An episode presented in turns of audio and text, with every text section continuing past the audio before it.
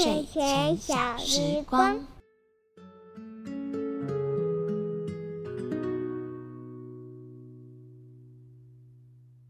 晚安，各位小朋友，你已经盖好被子，拿好你的小枕头，准备睡觉了吗？西西老师问你，你是不是常常看到爸爸妈妈在玩手机，却跟你说你不行玩哦？西西老师知道你一定觉得很不公平，为什么大人可以玩手机，可以看电视，可是小朋友却不可以呀？还有，为什么爸爸妈妈常常要对我说，手机可以借你，但是你不可以玩太久，只能一下下哦？你会不会因为这样而觉得很生气，觉得很不公平啊？西西老师知道你一定会有这样的心情，不过没关系。今天我就要来跟大家说一个有关手机的故事。现在就让我们一起来听听看小佑的魔法手机。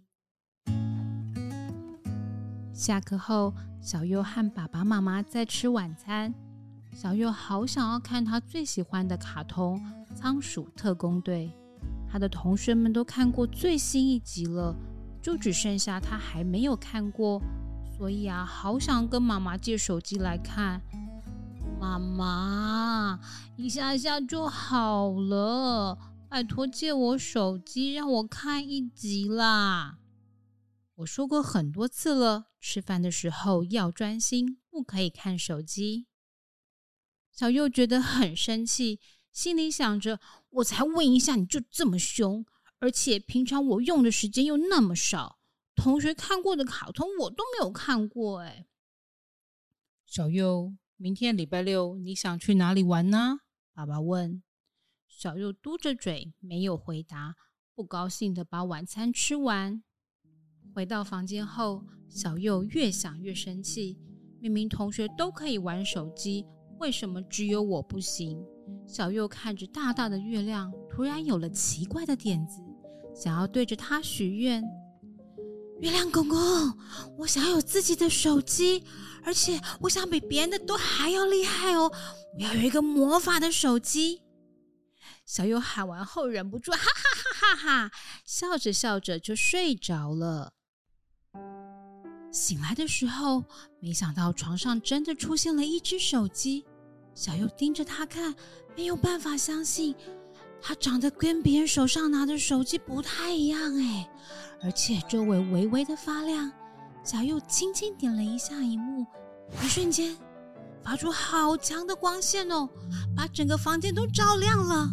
一个个手机里面的图案在房间里飞来飞去。哇，真是魔法手机耶！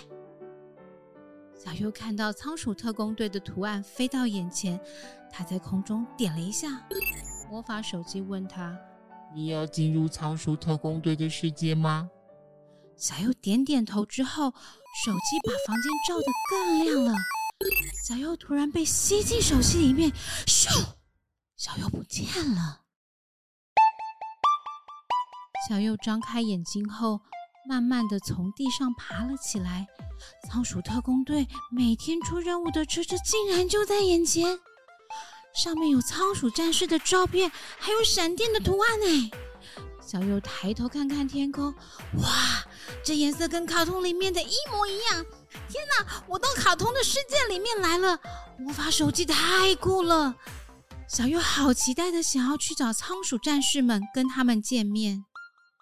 小佑走进仓鼠特工队的基地。他吸了一大口气后，紧张地推开大门，没想到他竟然看到五只仓鼠战士都围着桌子在玩手机。小右缓慢地走到他们旁边，仓鼠战士都没有人发现他。小右大喊：“仓鼠战士们！”每一只仓鼠都还是继续玩着手机，动也不动。小右又再一次更大声地喊了一下：“仓鼠战士们！”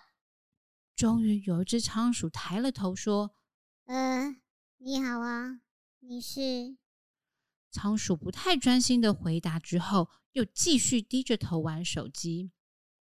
我我叫小右，我是你们的粉丝，我想要跟你们一起去打坏蛋呢，对付邪恶的大猫咪，拜托带我去好吗？仓鼠实在太专心玩手机了，完全没有听到。小右大喊：“喂！”哦哦哦，小右，是你哦！好啊好啊，打坏人哦，好啊，你先等一下哦，坏人晚点才会出现，没有那么快。桌上有坚果，你先去吃吧。仓鼠就不太专心的回答，而且都没有抬头。小右感到有点无聊，他坐在餐桌上看着五只不停玩手机的仓鼠。突然间，小右从窗户外面看到了邪恶的大猫咪走过去的影子。仓鼠战士，快看外面啊！邪恶的大猫咪要来了！小右大喊。没想到仓鼠战士们都没有听见，门慢慢的被推开了。小右看的没有错，果然是那只邪恶的大猫咪。它一步一步，轻轻的，非常小心的从门口走进来，脸上露出邪恶的微笑。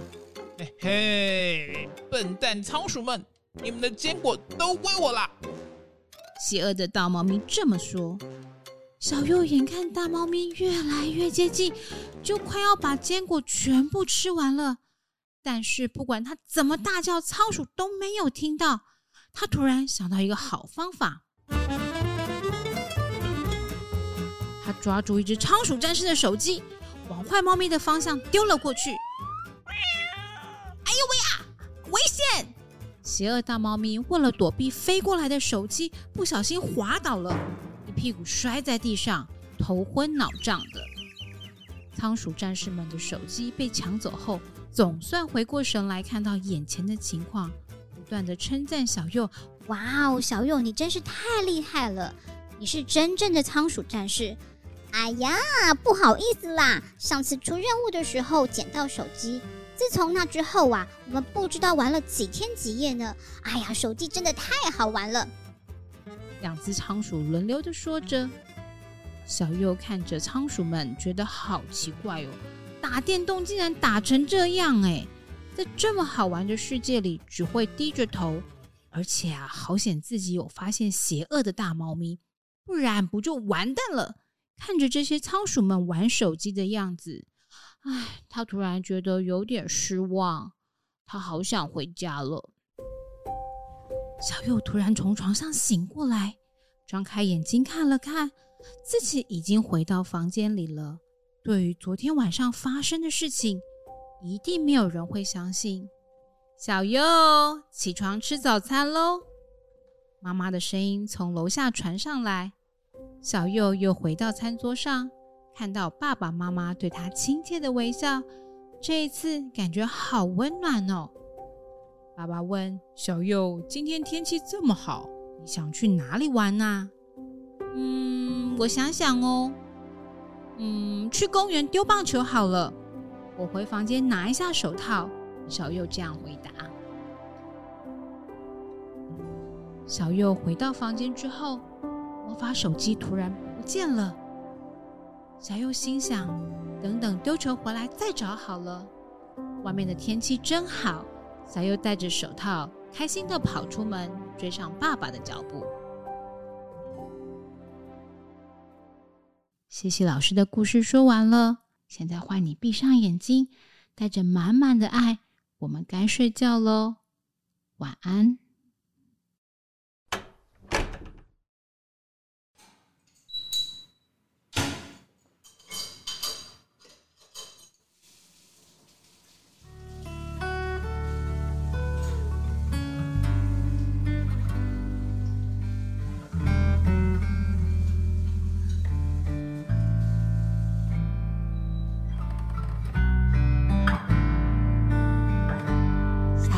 睡觉后，大朋友睡觉前，我的、你的睡前小时光。大家好，我是儿福联盟我好你好亲子共好服务的奶云，欢迎来到大人的我的睡前小时光。在这个孩子睡了，爸爸妈妈可能手忙着做家事、玩玩小游戏放松的同时，借我们你的耳朵。一起聊聊那些绘本故事之外的种种，也聊聊那些我们线上节目无法说完却想跟大家进一步分享的育儿议题。我们今天其实想要跟大家聊聊的是三 C 育儿这一件事情。那首先，我们很高兴邀请到的两位来宾呢，一位是之前参与空间课程的家长小茹。大家好，我是小茹，我是全职的家庭主妇，我有一个四岁的女儿，有一个四岁的女儿，然后全职家庭主妇还可以这么有精力，我觉得 心生充满活力。从你的打招呼，我就觉得心生佩服，谢谢。是，然后再来就是儿盟的北区幼儿园社工组的家实，是我们的老朋友了。大家好，我是儿盟幼儿园社工组的组长家实。那我们现在主要做服务，其实就是服务幼儿园阶段的小朋友跟家长跟园所。那我自己同时也是一个四岁小朋友的妈妈，四岁小朋友妈妈 PK。对，的确，就像比如说再小一点的孩子啦，就是我们平常在家里的时候，其实的确就会玩一些，比如说粘土啊，或者是一些游戏嘛。那的确，小朋友越来越大，又进入幼儿园，碰到同侪，或者是他越来越发现，哎，知道大人在拿的东西，那个手机是什么，然后其实它里面好像可以有很多。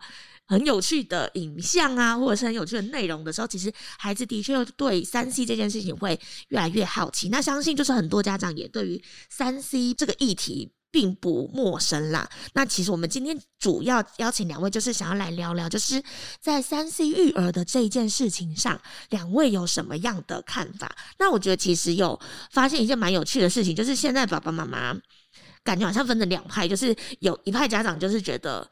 小朋友就是不该看电视。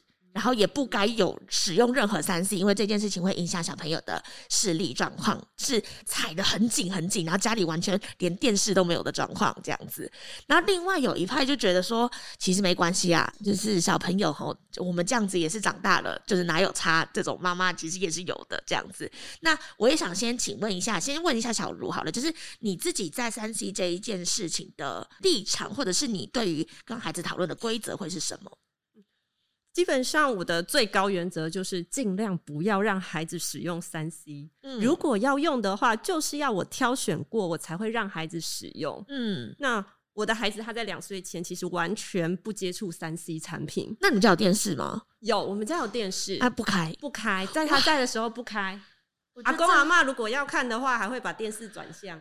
我觉得这种爸妈跟阿公阿嬷真的都很了不起耶。对，嗯，就为了小朋友的眼睛的健康，就真的完全不看这样。阿公阿嬷也都愿意配合。对，但是阿公阿嬷有上班，所以他们其实在家里的时间也是比较短暂的。哦，嗯、那你刚刚说两岁以前是完全不看的嘛？那两岁以后是采取什么样的策略？两岁以后是因为疫情，嗯，遇到疫情，然后我已经没有办法像。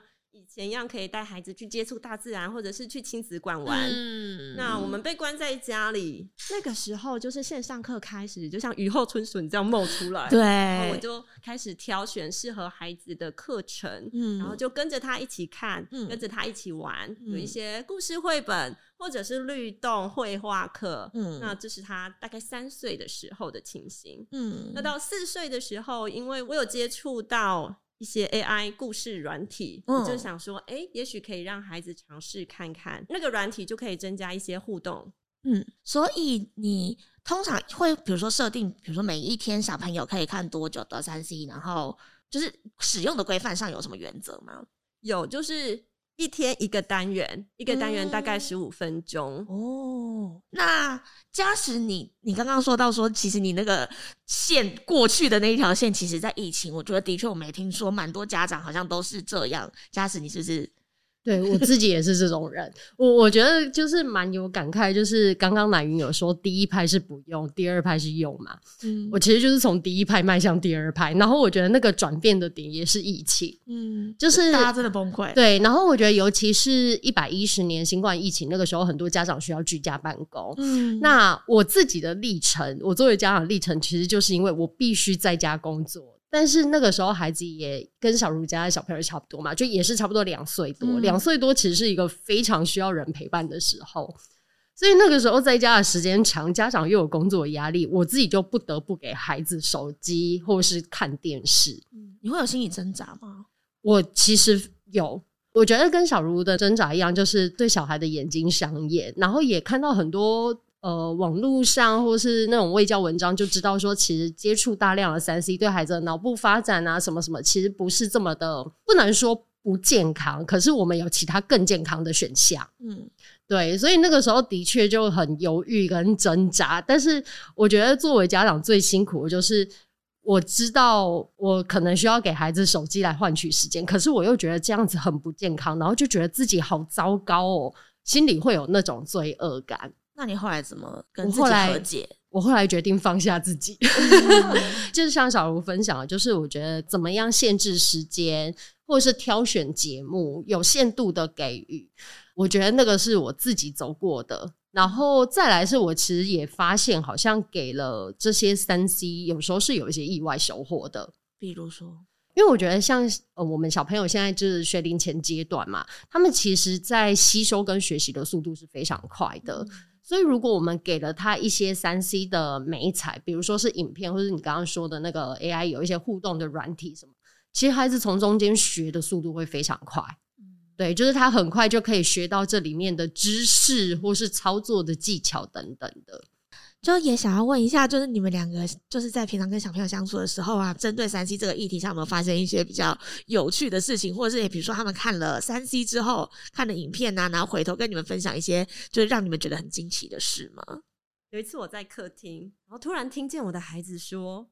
美丽的妈妈，然后就吓一跳，就很开心，哇，被我称赞哎，然后我就跑过去看看他到底是怎么回事。原来就是那个 AI 故事软体要他练习念出“美丽的妈妈”，所以他就跟着念。我有一个比较惊悚的近期发生是，有一天我的孩子跟我说，他想要象牙球，象牙雕成的球，然后我很。惊讶！我想说，象牙球这种东西在我们的生活中 从来没有出现过，而且大家知道，象牙球它必须要用大象的牙来做，所以我我就先跟小孩说：“你知道象牙球是什么吗？”他说：“我知道，就是大象牙齿做的。”他想要象牙球，我先跟他说明了象牙球要怎么取得，是我们必须杀死一只大象，然后拿它的牙齿才能做。然后后来跟他解释之后，我问他怎么知道象牙球的？原来他是看小行星的一个影片，里面有介绍故宫的那个文物哦，然后有一个象牙雕成的球，所以我就跟孩子解释说，我们没有办法拿到象牙球，因为这个对大象来说是非常残忍的事情。对，但是我就是想说，嗯。即便是呃像小行星好了，我们有挑选过，里面有一些很健康、很正向、很具 很具教育意义的内容，在小孩的心中还是会有一些很神秘的转变。嗯，对，很可爱耶，感觉你们家的小朋友比较古灵精怪，好像我的小孩很古灵精怪，但是他还还没有进展到这种程度啦。我觉得最好笑跟最常发生的是，因为我的手机是 iPhone。所以 iPhone 大家都知道会有那个语音功能，就是喊 Hey Siri，它就会有那个人工 AI 嘛。然后我儿子只要听到我喊 Hey Siri，他就会自己在旁边 Hey Siri，Hey Siri，Hey Siri。但 Siri 永远都不会理他。可是，一旦我启动了 Hey Siri，我儿子自己就会接着喊后面的指令。但是因为我儿子有点超龄呆，所以有时候听起来就会觉得很好笑。比如说现在几点，或者现在天气如何。Siri 永远都听不懂他讲话，他会生气吗？不会，他就是想说到底怎么回事，或者是我儿子自己有时候想到，他就会自己在那边 Hey Siri 很久，我就会看着他跟一个没有反应的手机对话。哎、那我也想要再进一步问一下，我觉得其实有一些，比如说是家长在家里工作嘛，或者是家长全职妈妈也好，他还是有很多自己要做的事情。那他可能就会觉得说，当我真的没有空，比如说两岁的小朋友真的需要比较多陪伴的时候，他需要去拿捏那个，还是需要偶尔让孩子使用三 C 的状况。那我们一定会有时间的分配嘛，也不可能说工作七个小时，我就全部让小朋友就一直在那边看电视。那要怎么样跟孩子做一个比较好的沟通，或是你是怎么拿捏那个比例？我先分享一下我自己的经验好了。嗯、我那个时候是挑时段给，嗯，比如说在家不管做任何事情，如果那个时候我是可以跟孩子一起做，或是就算我被孩子打扰也无所谓的。比如说呃，在家可能是我我像洗碗的时候好了，我其实分明非常想要赶快的把碗洗完，可是小孩又很期待我陪。那我有时候就会想说，那不然我就让小孩跟我一起洗碗吧，嗯、我玩洗久一点，或是我之后再洗一次也无所谓。嗯，可是我我就可以让孩子参与我做的活动，我就不一定要给手机。嗯、可是如果我今天是在家工作，而且我必须要开一个会，或者是我必须要赶快把某些东西具有时效性、有压力的东西完成，那我就会让小孩看。可是我就会告诉小孩说，那你可以看多久？那你们是会有按定时器然后关掉吗？还是？我在跟我小孩的默契有几种，一种是用，比如说，因为我是给他看影片，我会用集数来切。比如说，像有一些影片，它可能会有很明显的片头跟片尾嘛，小孩就会知道，在那个片头或是片尾的那个出现的时候，就是这一集结束就要转换。人家不用三 C，就是十五分钟，就是他说他要看，那就是那一天就那个单元就没了，然后平常他就自己陪自己。哎、欸，那我很好奇，你们家的小朋友的个性是从小就是那种可以自己玩的孩子吗？不是、欸，哎，就是我先陪他，但是我很清楚告诉他我要做我的事情了，嗯、然后现在是我们各自学自己陪自己的时间。嗯，哦。所以这个是你们家小朋友可以先跟你达成的一个前提约定，就是你可能已经先满足小朋友希望你陪的需求了，然后接着他就可以专心的做他自己的事。嗯，或者是我已经先讲好，我现在就是要做我的事情，那我会承诺我在休息的时间就会陪他，然后他才他才会休息的时候再过来。嗯嗯嗯，因为我会有这个好奇，是因为我们家的小孩虽然年纪差不多，但是我们家的小孩。非常需要我陪，所以我真的要把它支开。嗯、有时候真的得靠着更强烈的吸引，比如说就是影音三 C，嗯，他才有。每个小朋友的特质真的好像不太一样。对，我们家小孩需要我陪的那个程度高到连看电视、看影片都要我陪。一来是他希望我陪伴，二来是他想要跟我分享他看到的那个内容。嗯、对。通常这种时候，我就会简短的回应他：“哦，原来你看到这个哦，但我现在要做这件事情喽，等一下你再跟我分享。”嗯嗯嗯嗯嗯嗯。所以我觉得那是因为我知道那个标准是，我知道我现在要做我的事情，但是我并不是要完全封闭我自己，我只能做我的事情，你绝对不能来跟我说任何一句话。我知道你现在才四岁，你这个人生才刚开始学习怎样自己陪自己。这不容易，这对我来说也不容易。即使我已经三十几岁了，嗯，那所以我是可以允许他过来要跟我说一下话，嗯，然后再简短的回应他，或者是给他一个小任务去执行。然后他就会开心的去做，然后再开心的过来分享一下，然后再过去。嗯，我觉得刚刚小茹分享的方式其实都是蛮多，就是可以让小朋友知道说，其实还还有别的很多很好玩的事情，或是很多的任务可以去做的。就是就像我们的人生一样，不会全部都只有三 C，我们也有很多很好玩的事情可以去体验。我觉得是一样的道理。那我也再反过来也想要问一下，就是。呃，嘉实就是在服务的过程中，就像是你刚刚在分享，你的小朋友可能是一个比较需要陪伴的孩子。我觉得的确每个孩子的特性还是有蛮大的差异嘛。或者是我们在服务其他的孩子的时候，会不会家长有一些同样是比较有高陪伴需求的孩子，该怎么样去跟他沟通或讨论？或者是有一些家长，可能他今天听到这个节目，他之前是常常用三 C 来育儿的，他要怎么样一步一步的去校正那个他现在目前跟孩子的相处状况？我觉得这个问题非常难，因为我我觉得孩子需要陪有很多的需求，一来是孩子本来就在还没有学会跟自己独处嘛。嗯二来是有时候那个需要陪着，是因为有些孩子比较嗨，在没有大人看着的状况下，有可能会让自己危险受伤，或者是把一些东西打破，会让家长在收拾的时候会觉得非常的困难。有时候小朋友安静的时候就是最恐怖的时候。对，没错。所以我觉得这个是很多家长其实有时候不太敢放手的部分。嗯那我自己通常的经验来说，我觉得这很矛盾。就是如果我们没有放手，让孩子练习自己独处，嗯、学习自己独处，学习控制好自己，他怎么会这件事呢？真的就是要练习。我记得有一次我在玩线上的桌游，跟人家连线，然后是旁边我有摆我桌游的设备，嗯、然后就在那个过程当中，我家小孩他就拿着水杯，然后就打翻我的整个桌游的盘，就乱了。然后我就利用那个桌游的游戏机制，有一个暂停，可以使用暂停。我就说这一局我要先暂停，然后我就立刻收拾好，帮地板什么都擦好，然后再回到游戏，就刚好又换到我，就继续。我觉得那个当下我就是在看。哦，对哦，这件事情发生了，可是我真的好想要参与这个我自己要参与的活动，那么我就是把它清干净就可以继续啦，所以我就这么做。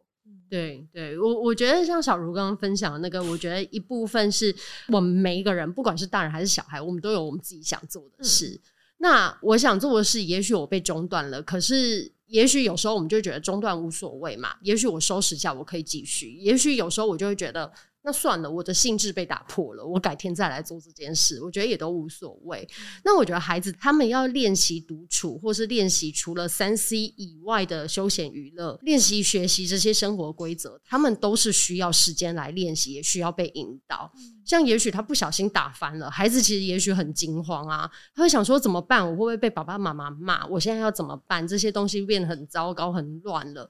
那也许我们可以告诉孩子说：“那没有关系，我们就是把这里收拾好。我知道你不是故意的，可是既然发生了，那我们就是一起收。嗯、对，我觉得这就是一个学习的历程。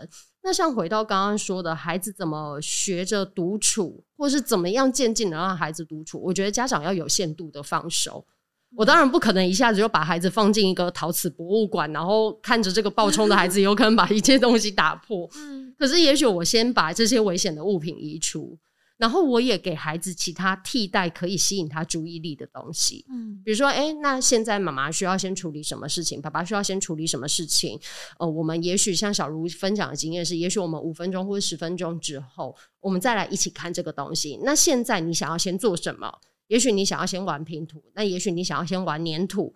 那好，这件事先交给你，时间到了，我们再一起做我们原本说好要做的事情。对，我觉得关于这个。就是因为我有找老师教我怎么育儿，在我遇到育儿困境的时候，然后我觉得他有一个方式是很细致的，就是让孩子去看书，然后孩子他自己安静一段时间，沉浸在那个书之后，然后再跟孩子说：“那现在有粘土，你可以用粘土捏出这里面的东西吗？”那孩子就会自己再安静的捏出他想要捏的东西。再来，孩子拿过来之后。像我的孩子就会说：“妈妈，你猜这是什么动物？”然后我就说：“嗯，这个是兔子吗？”然后他就说：“对。”他就很开心，我也很开心。接着我就再给他一个任务，说：“那你再去捏其他动物，而且你再告诉我他的故事是什么呢？你想一个再告诉我。”所以孩子又会再安静一阵子。嗯，他就是一个有很细致的阶段性的任务去做，然后是有成就感的。因为的确有一些家长，他就会觉得说，那我就丢一本书给小朋友，为什么小朋友专注力这么低？他就看了十分钟、五分钟，然后他就不看了。那这样子我要怎么办？但的确像你刚刚分享，就是其实孩子在一件事的专注度可能没有时间没有这么长，可是如果你延续着这一个东西，然后一直让他去换不同的，比如说是游戏的方式，或者是不同的媒材的话，其实孩子就可以一直在同样的一个脉络下，但他可以可以一直玩下去，我觉得蛮有趣的。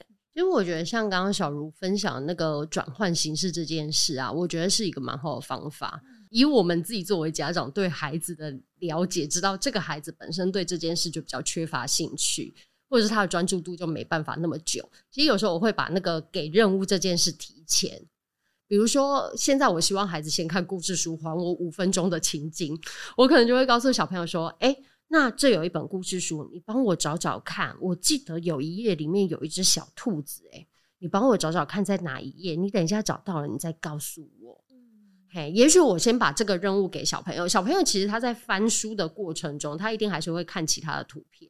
那他其实，在图片里面去找到我们要找的那个指定的目标或指定的任务，比如说小兔子，那个其实也在练习小朋友的专注力。嗯。对，那也许我事前给任务，事后看到小朋友有做到了，我给小朋友肯定说：“哇，你好棒哦！你总算帮妈妈找到这只兔子，我找好久我都找不到。”那也许在搭着小茹刚刚分享，也许后面我开始用美术素材，比如说我跟小朋友折纸，这也许都是可以延续的。带他出去公园好了，或者是我让他看影片好了，我觉得那个前后的铺陈都是可以的。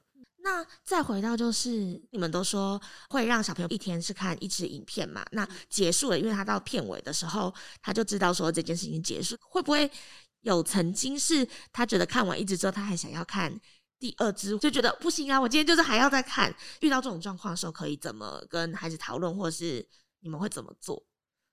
我自己是因为我很清楚我的底线，嗯、就是一支影片，嗯，而且使用三 C 的主控权是在我身上，嗯，然后我是基于要保护他的视力，所以我会告诉他，妈妈要保护你的眼睛哦，而且这个东西是要让你学习的。那现在如果你要因为这件事情跟我吵架，那我觉得这个东西可能现在不适合我们家，那妈妈可能需要把这个软体从我的手机里面移除，你之后就不要再看了。所以我的孩子他知道我是说真的，嗯，所以他就不会再吵了。就是的确常常在跟孩子在讨论界限这件事情的时候，就是那个界限要很一致的这个议题真的是蛮重要的。家史有没有什么想要？我我觉得我自己在处理的方式其实就是大同小异。对，就是我觉得坚持家长的原则跟说好的那个底线，然后说到做到，我觉得这个是重要的。那我的孩子呢，就是比较会跟我讨价还价的那一种，因为他的讨价还价其实很激烈。就是比如说，哎，我跟他约好一次只能看多久，时间到了，其实要关的时候，他其实会哭，会发脾气，会说他还要。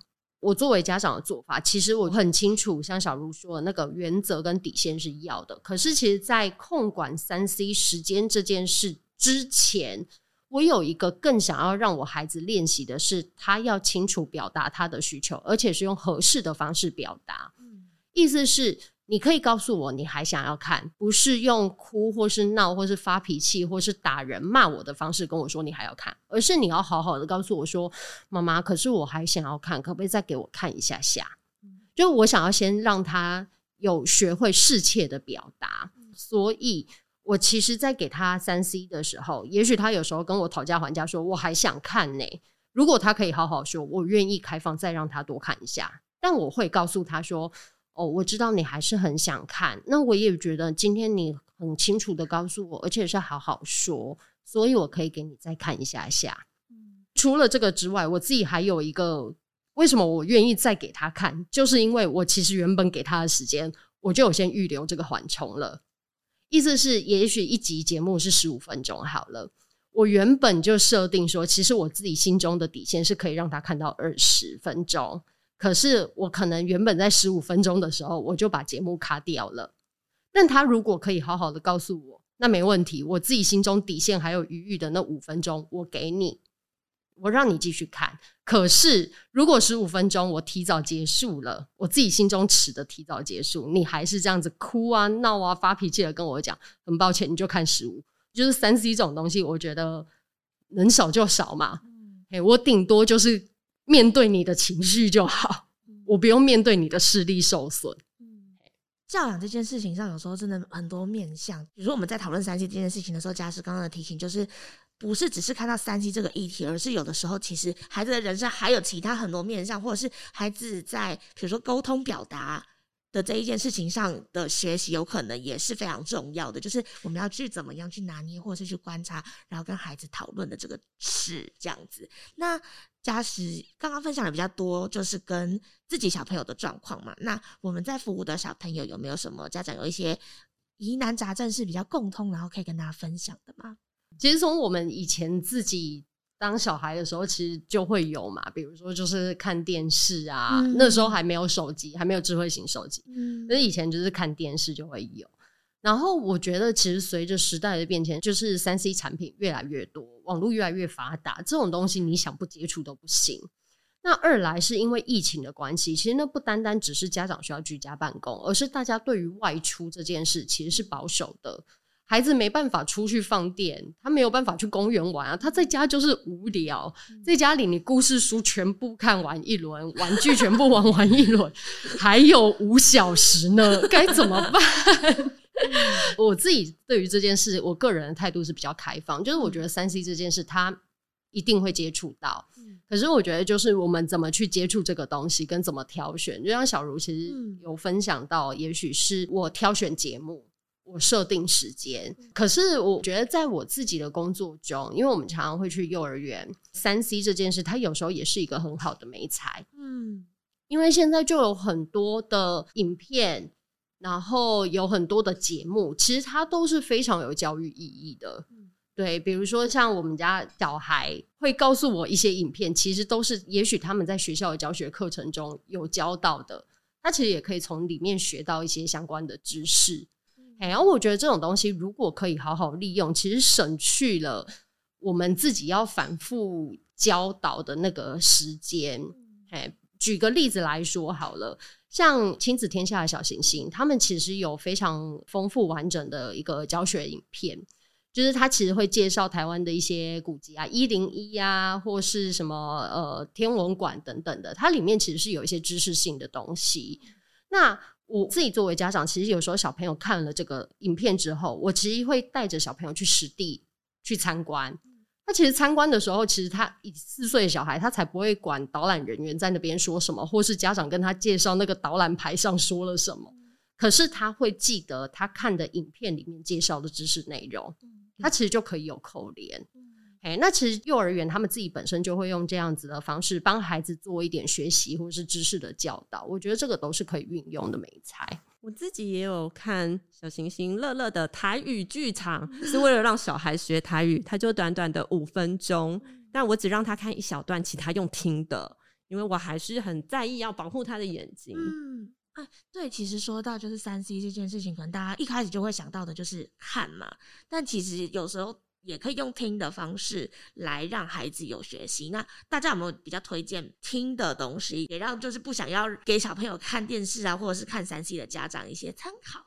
关于这部分，我是会去找有声书，嗯，还有一些幼儿学习杂志，它其实都可以扫 QR code，然后搭配着音档来听。嗯，还有 Podcast 里面也有像童话阿姨的故事，嗯，就会让孩子听。嗯，我们家自己的做法也是类似，只是因为像我们家其实就比较没有订这种幼儿学习杂志，什么小康轩啊、嗯、这种，我们家其实是没有订的。嗯，所以像我们家的做法，其实我们就是放 podcast。我觉得要打发孩子的时间，或是让他们有一些注意力分散的时候，其实放那些免费的 podcast 里面的故事。其实对小朋友来说，他们就可以听得很入迷了。嗯嗯嗯，我都去图书馆，哦、图书馆超多种的，而且因为新北市对新北市的图书馆，它是可以通管借阅的，大部分的好像都是如此。嗯、那所以要借各期各个厂牌的杂志是非常方便的。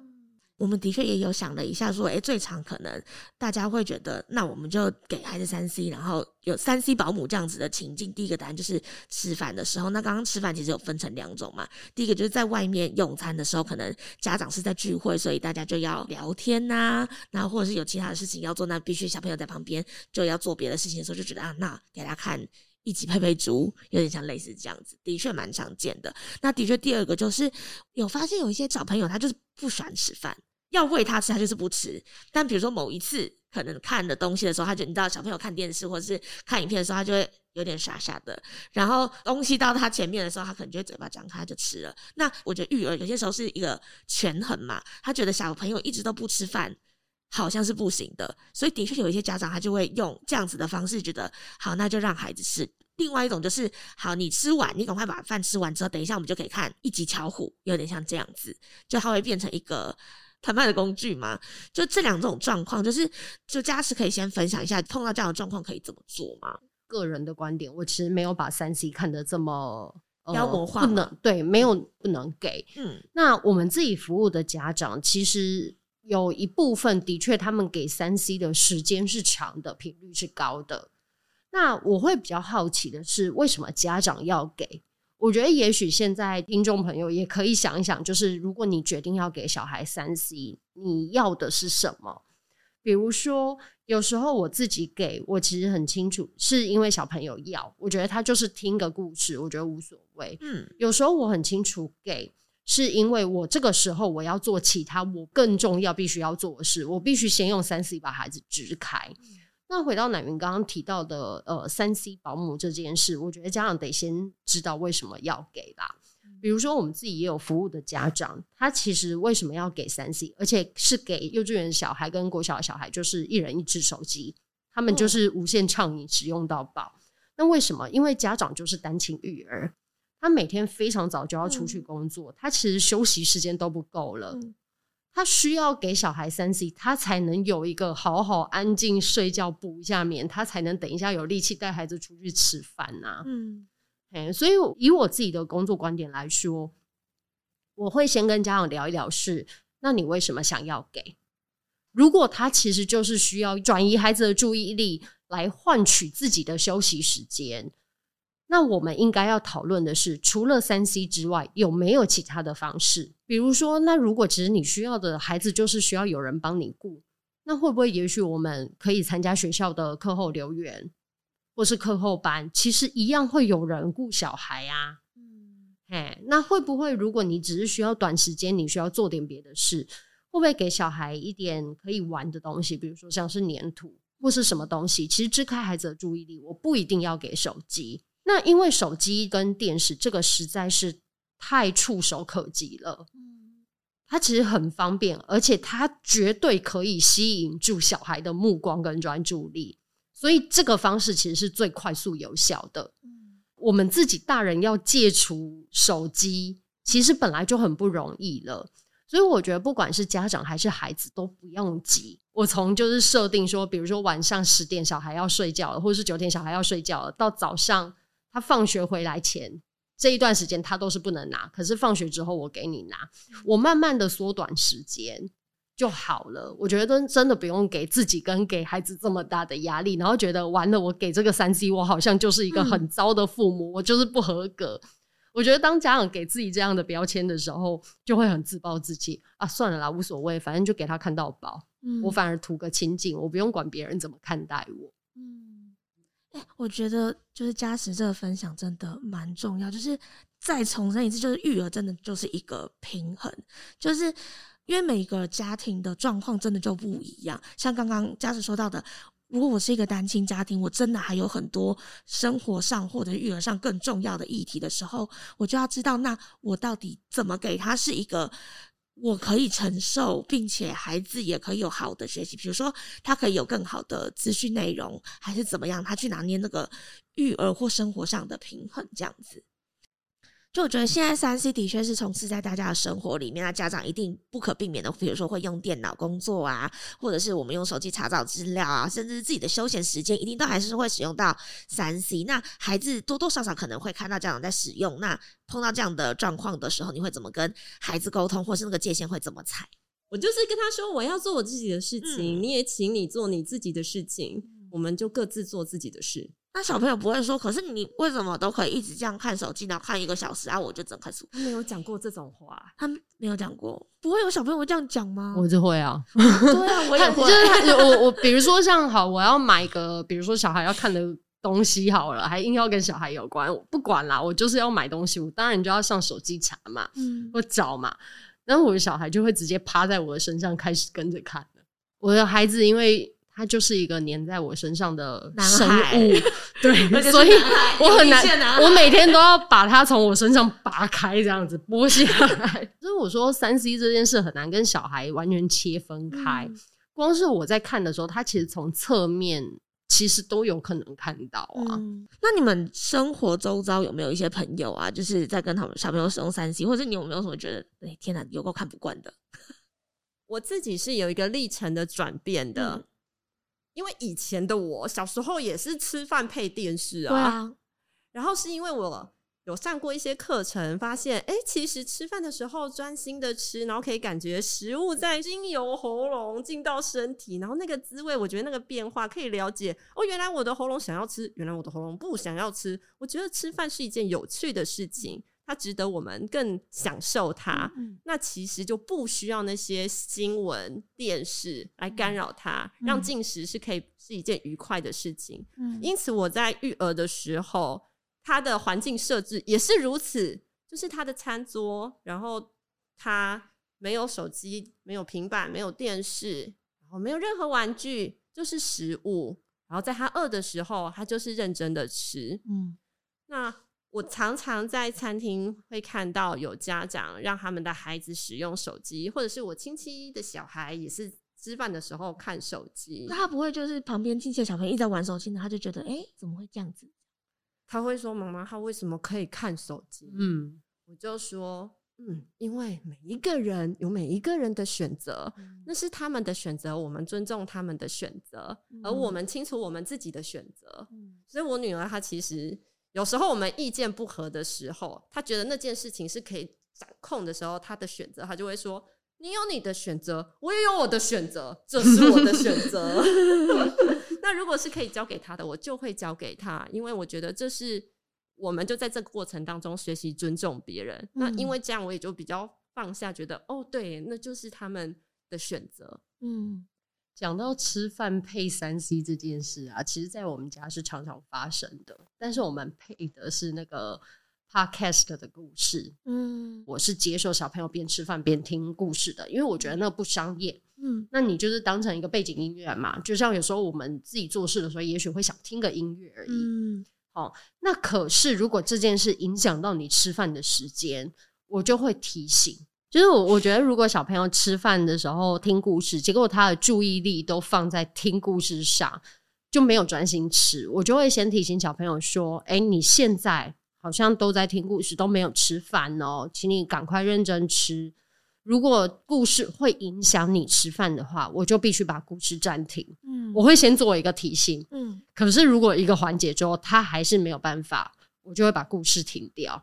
那通常以我们家孩子的个性来说，我就会换来他非常激动的情绪。但是我我自己就会很清楚，那个是我必须要承受的。嗯，再回到。家长为什么不给三 C 的原因，某种程度是因为担心孩子的视力会受到损害嘛？那如果在没有这样子的情况之下，就像我们工作的时候，可能也会听一下 podcast，听大家在聊天的时候，有的时候环境噪音可能会让自己更专注。如果他没有影响孩子正在做的事情，其实他的确是一个选择。然后我就突然想到那个，另外就是刚刚讨论到那个小朋友有一些会含扣，然后想要看更久，说：“哎，你。”为什么就可以一直玩手机？那为什么我不行？刚刚两位在分享的时候，我有想到一件事，就是我们上一集在讨论，就是如何跟孩子讨论过年的时候可能要怎么吃啊，或者是什么零食可不可以吃的时候，就邓医师其实有跟我们分享一个蛮好的，就是其实有的时候你要去告诉小朋友那个背后的原因，其实孩子是可以理解。比如说，我们不是一昧的跟孩子说，哎，你不可以用三 C 哦，你不可以看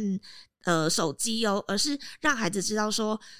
现在你不能看这些东西的原因，是因为你是还小的，然后你的眼睛其实还没有发育得够好。如果你看太多这样的东西的话，其实你眼睛会受伤。那你受伤的话，其实爸爸妈妈也会很伤心。其实这个年龄的孩子，他是很在乎爸爸妈妈的情绪，然后他其实也可以理解家长是因为保护他，所以不让他做这件事情的。那当你让孩子理解的时候，他其实就有办法去判断，或者是知道说，其实他自己要去拿捏那一个尺度。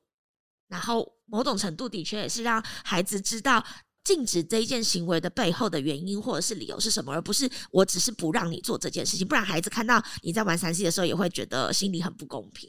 完全的禁止啊，有时候对家长要育儿，其实长远来说不一定是有帮忙。像我们自己以前大概就会听过一种说法是：如果现在不给小孩接触，等他长大了，他有能力了。他自己就会一直沉迷那个东西哦，比如说手机啊，或是糖果啊这种东西。就是在这个观点下，其实有时候我就会自己会想一下是：是我难道真的完全不给小孩接触这些东西或用这些东西吗？会不会我反而让他有一些些接触的机会，也告诉他这个东西带来的优势跟劣势？嗯，比如说三 C 这件事好了，我们可能让小朋友知道是这个可以很有趣，你可以在里面看到很多你喜欢的东西，很好玩，对不对？嗯。可是啊，它可能会伤害你的眼睛，而且如果我们都在看手机或是听故事，我们就没办法出去玩的耶。因为我们的时间很有限呐、我觉得小朋友他们就在这个过程中，他得练习开始选择。那我的时间这么有限，我真的都要拿来看影片吗？还是我要把握这个时间跟爸爸妈妈一起玩我想玩的玩具？或是一起看故事书，就是孩子的视力很重要。但是三 C 如果假设真的就是在我们生活中不可或缺，我们其实，在现在小朋友使用有限的时间，或许也可以跟孩子讨论什么是好，什么是坏，他应该怎么做选择。这件事情有可能对他未来的影响也是更重大的。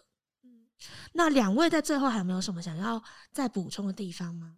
我刚刚突然想到的，嗯，就是我觉得有一些家长给了三 C 之后，其实为什么收不回来？我觉得还有一个难关在于，像我自己，就是收回来之后，我要面临小孩非常高强度的反抗的情绪，嗯，那个有一点难承受。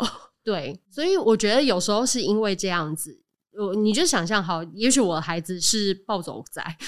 我给了他之后，我要收回来，我可能要面对他哭啊、闹啊、发脾气这些。可是有一些孩子，他也许不是这样子的反应，但是你就是催他，他做不来。比如说，哎，小朋友手机给我了，小朋友东西要收了，时间到了，电脑要关了，他还说好，再五分钟，再五分钟，我打完这一局，再等一下。可是永远不会关。嗯那有一些孩子其实玩的正热头的时候，你把他的电脑拔了，或者是手机关了，其实小孩会非常的不高兴，他会生气，他会跟家长吵起来。我认为那个当下，家长自己要先做好预备。嗯，孩子的预备，我觉得是一部分没有错。可是我觉得在家长自己已经预期，我等一下可能要面临孩子的情绪了。我觉得家长也要有自觉，我在面临孩子的这些情绪跟反应的时候，我自己的状态是什么？也许我自己也会觉得，哦，你又来了。我刚刚跟你说好了，你为什么说话不算话？嗯、可能随之而来会觉得很生气，会觉得很委屈，然后会觉得很不耐烦。嗯、所以我觉得家长要先自己先预测好说，说我可能等一下就要面临这一关了。我自己先深呼吸，我先喝杯水，我先把我其他重要的事情先做好。我等一下再来面对这个，我一定得要花时间、花情绪的难关。我再来处理要收三 C 这件事，我再来跟孩子摸。那如果家长自己觉得不行，我觉得我今天的身心状态，我真的没有办法面对你。如果有其他后援的话，那就找后援吧。如果说还不行的话，那也许关了之后，就让孩子在一个安全的空间，先让他发一下脾气，也让家长自己稍微喘息一下。对，所以我觉得孩子的那个情绪反应，我觉得有时候也是造成家长要收不好收的原因。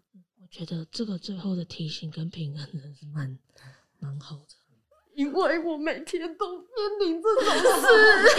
我觉得的确，如果假设我们要去跟孩子沟通这件事，我们没有想到我要先做好自己的心理准备，跟先评估好今天的身心状态。我觉得这是大家可能比较没有想到的，因为如果我今天状况就不好，我就已经要崩溃了，我还去把它收回来，然后。去面对那个亲子冲突，我觉得 真的很，我都会直接跟他说，我觉得我需要静一静，那我们两个各自冷静一下。你在这个房间，我在这个房间，我们冷静完再来沟通，然后你就陪自己。